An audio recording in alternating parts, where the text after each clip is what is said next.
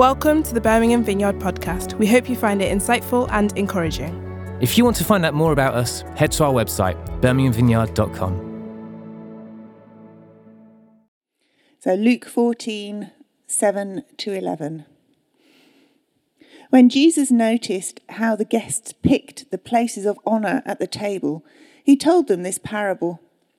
When someone invites you to a wedding feast, do not take the place of honour, for a person more distinguished than you may have been invited.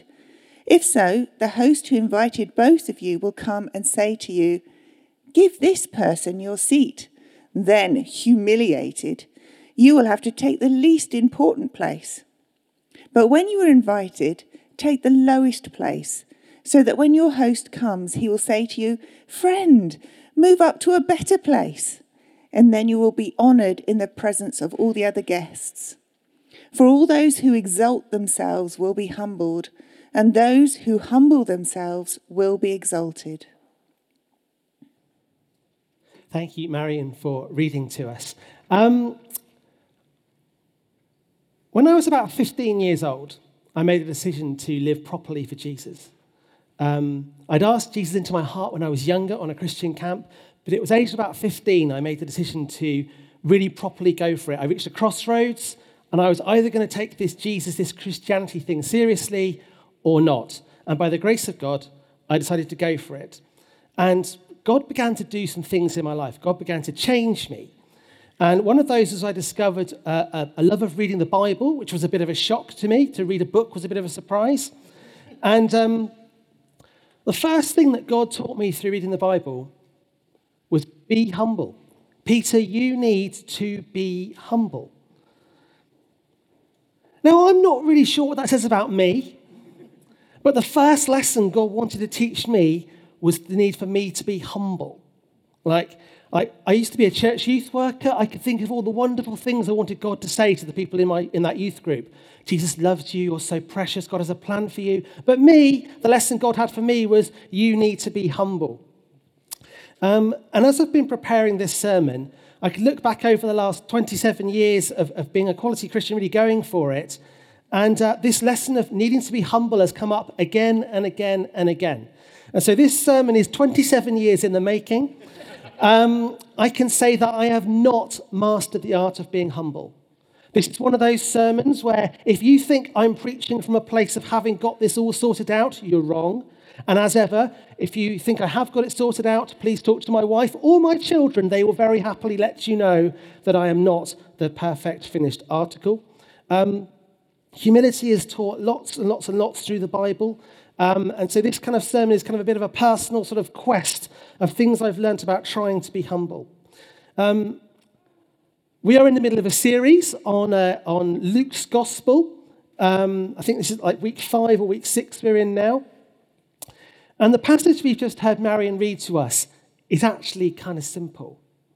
Um, Jesus observes people coming to a meal and they put themselves in the best positions, the places of honor. And Jesus says, Don't do that, do something differently. Now, I want you to think for a second have you been in that situation where someone with you, or someone on the train, or maybe you have sat in someone else's seat? And you've been evicted, you've been, or politely asked to move. And it's kind of a little bit awkward. Um, Imagine if Jeff came into church this morning, went up to Luke and said, Ollie, get out. That's not your seat. I mean, it, it would be awkward for them and awkward for the rest of us. Imagine you're at a wedding and there's the top table, there's the bride, there's the groom, there's the parents that are there. And then someone randomly else is sat at the top table. And then the best man comes in and the chief bridesmaid come in. And they're like, where are we going to sit? And there's this awkward moment where someone is sat in the wrong place. It's, it's kind of awkward. And Jesus says something that's kind of simple to understand. He says, Don't take for yourself the best places, because if you do, and that's not your place, that's going to be embarrassing. Instead, take the lower places, and if it so happens that you're meant to be in a higher place, you'll be moved up. that's the whole passage, okay? I did try to find deep, sophisticated things to say about that passage. There's not a whole lot. Um, there are a few things in the commentaries about you know, the significance of meals, about sort of honor shame culture and, and embarrassment. But effectively, I think for any culture, anybody, being in the wrong place and being asked to move is just kind of a bit awkward and a bit embarrassing. Jesus has this habit of saying catchy things that are a bit of a reversal. He says, The first shall be last, the last shall be first. And he says, If you exalt yourself, you will be humbled. But if you humble yourself, you will be exalted. And that leads me to ask this question What does it mean to be humble? As a teenager, this challenge to me what does it mean to be humble? It's not something we talk about a huge amount. Um, and so I'm going to kind of share some, some possible ways of, of, of being humble that I've learned. As a teenager, I, I didn't really understand this word humility, didn't really get what it meant. So I started looking in the Bible, and one of the first verses that I came across with an answer was this one. It said, God opposes the proud, but gives grace to the humble. Okay? This verse is in Proverbs chapter 3, verse 34.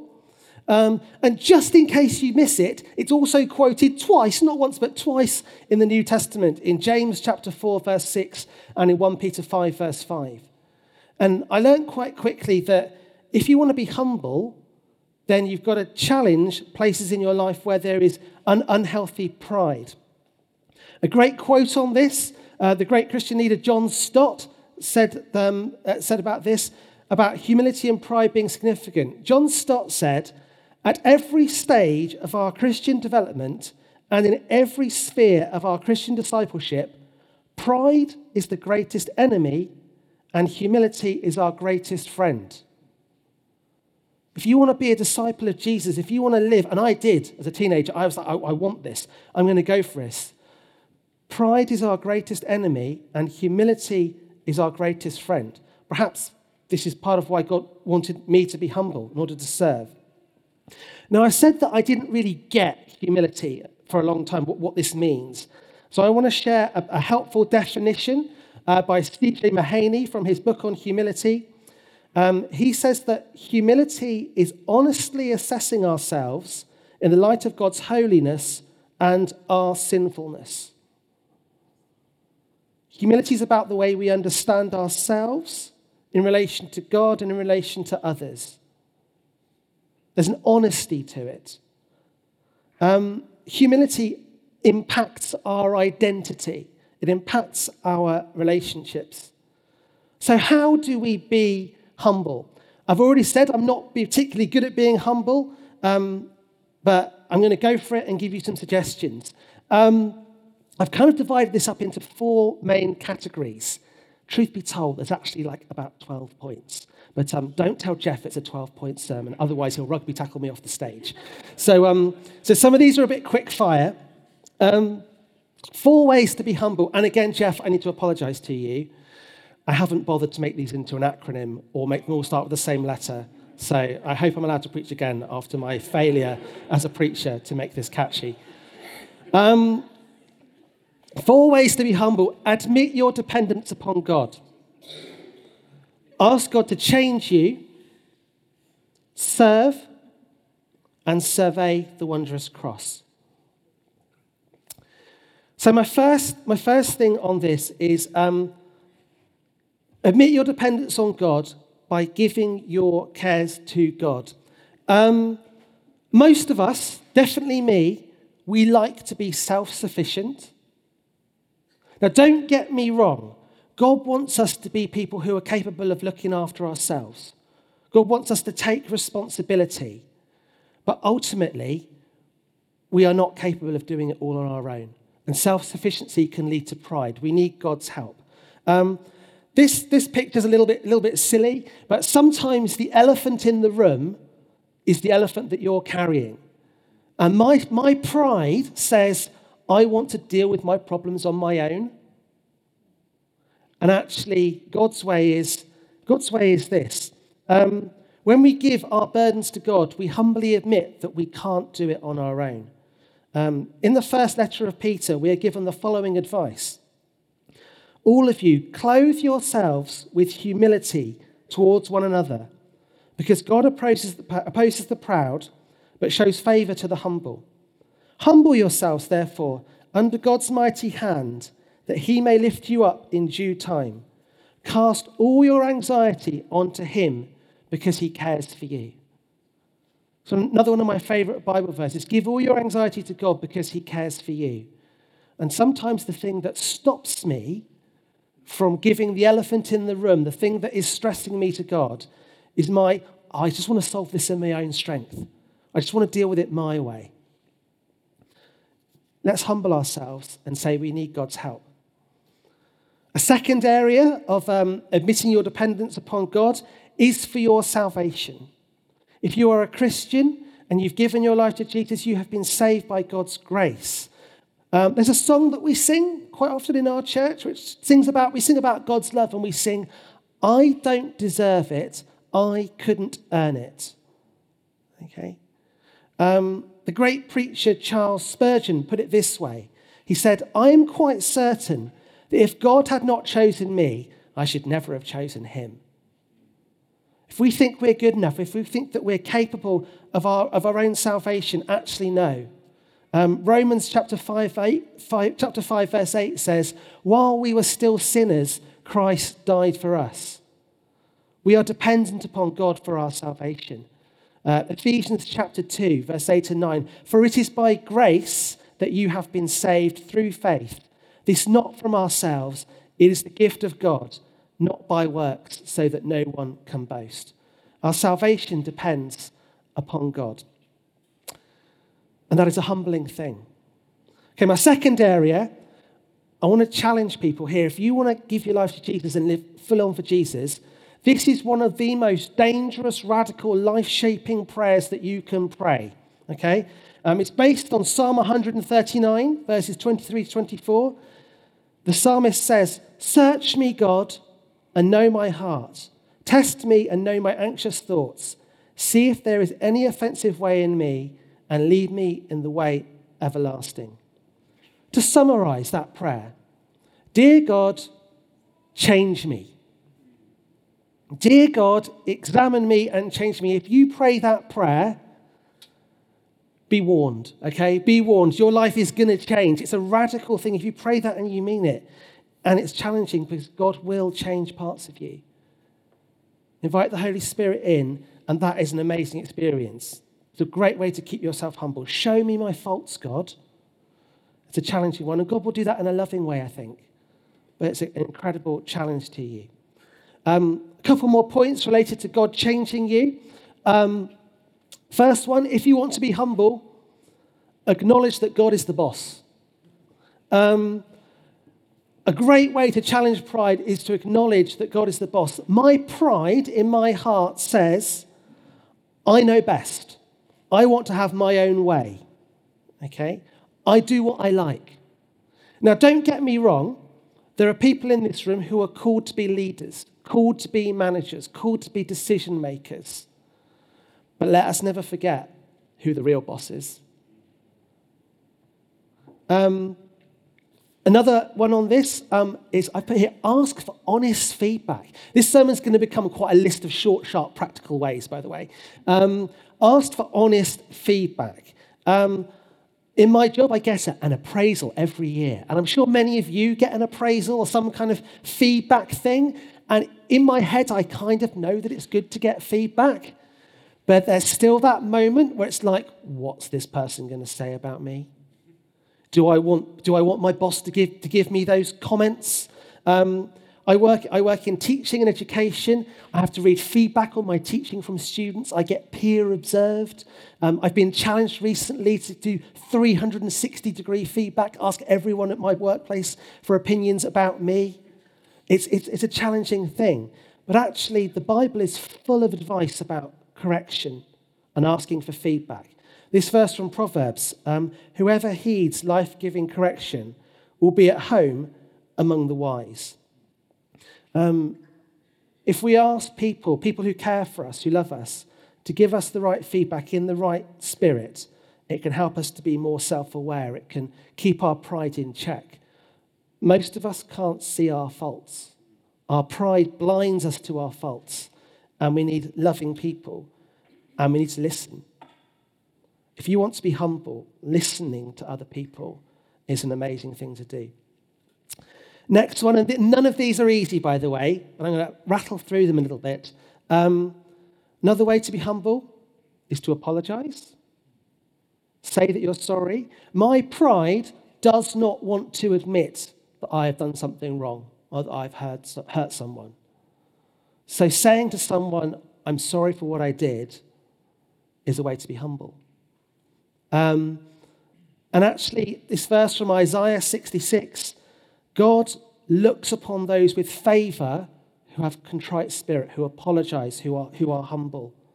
Um, it's a great reward, but still doesn't make it easier to apologize when we need to. My next one on this is uh, forgiveness. Um, a quote here that I, I really like this quote from C.S. Lewis. Everyone says that forgiveness is a lovely idea until they have something to forgive.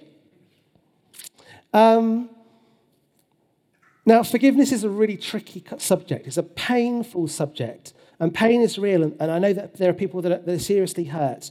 And that's a whole other talk. But I'm going to say one thing on this.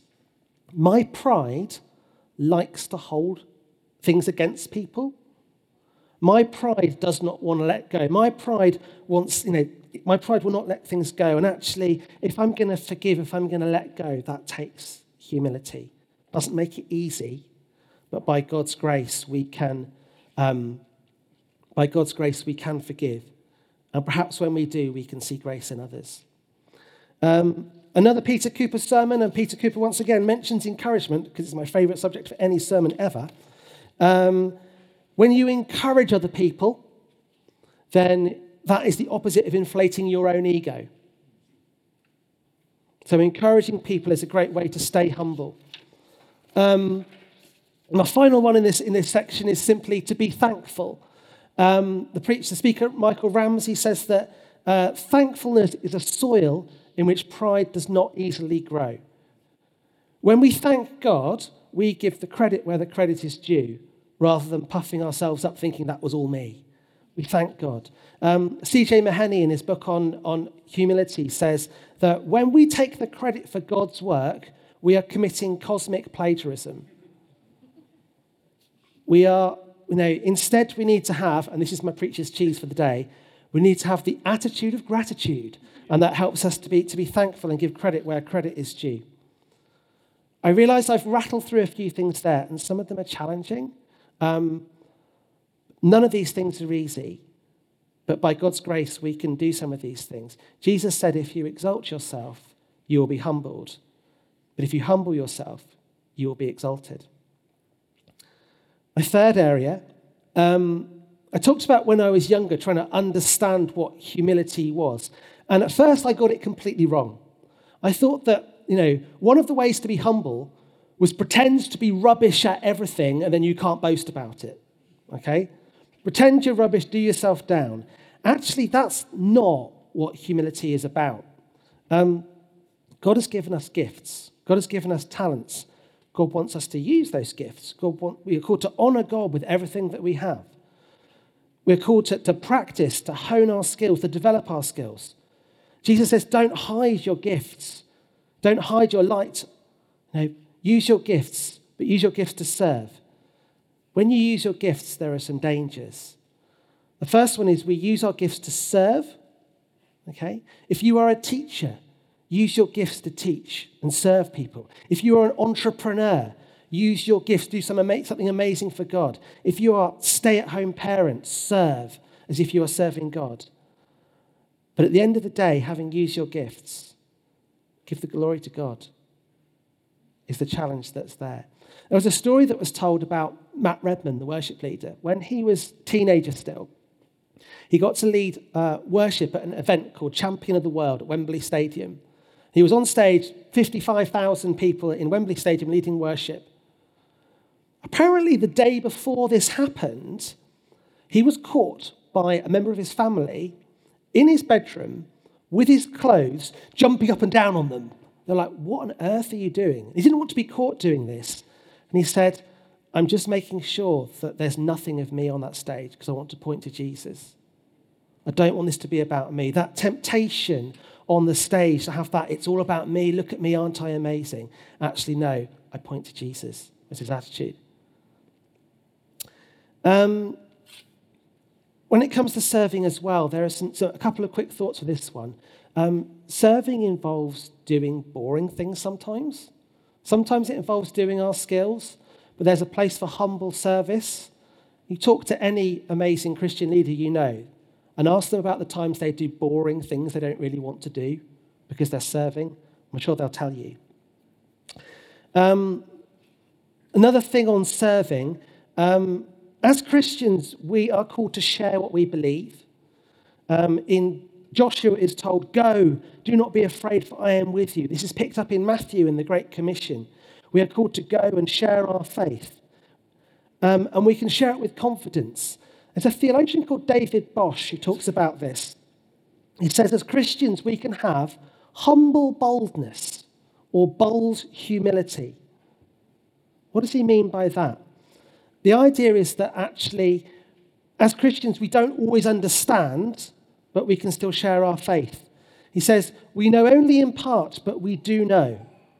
We believe that the faith we profess is both true and just and should be proclaimed, but we don't do this as judges or lawyers, but as witnesses. Not as soldiers, but as envoys of peace. Not as high pressure salespersons, but as ambassadors of the servant Lord. We can have confidence to take our faith to people in an appropriate way. And of course, this is metaphorical. If you are a judge and you're sharing your faith with a friend who's a judge, then you might want to use a legal example. But um, we can share our faith with people with confidence. So I've suggested here three main ways to be humble, and lots and lots of bits in here. There's, there's a lot in the sermon. Please take a leaflet as well, take a printout. Um, we can be humble. We need to admit our dependence upon God and ask God to change us and serve people. There's one more thing, and this is the most important of all. It's the example of Jesus. If you want to be humble, spend time before the cross. It says in Philippians chapter 2 that Jesus humbled himself, became obedient to death, even death on a cross. At the center of us, at the center of our, of our faith, of our relationship with Jesus, is that the, the King of Heaven became a person, entered our messed up world, and was executed for us. The hymn writer Isaac Watts wrote these words When I survey the wondrous cross on which the Prince of Glory died, my richest gain I count but loss and pour contempt on all my pride. Now, you may know Jesus, you may be a Christian, you may have had a relationship with, with Jesus for a long time. We still need to come back to the cross. And you may be someone who has never made a decision for Jesus, who hasn't had that experience. Again, I encourage you to come, come to the cross where Jesus died for you. Amen. We hope you enjoyed the talk and found it helpful. We'd love to welcome you to one of our gatherings. We meet in multiple locations at multiple times on Sundays, as well as in midweek small groups across the city. More information on all of these can be found at our website, birminghamvineyard.com. Thanks for listening. Have a great day and God bless.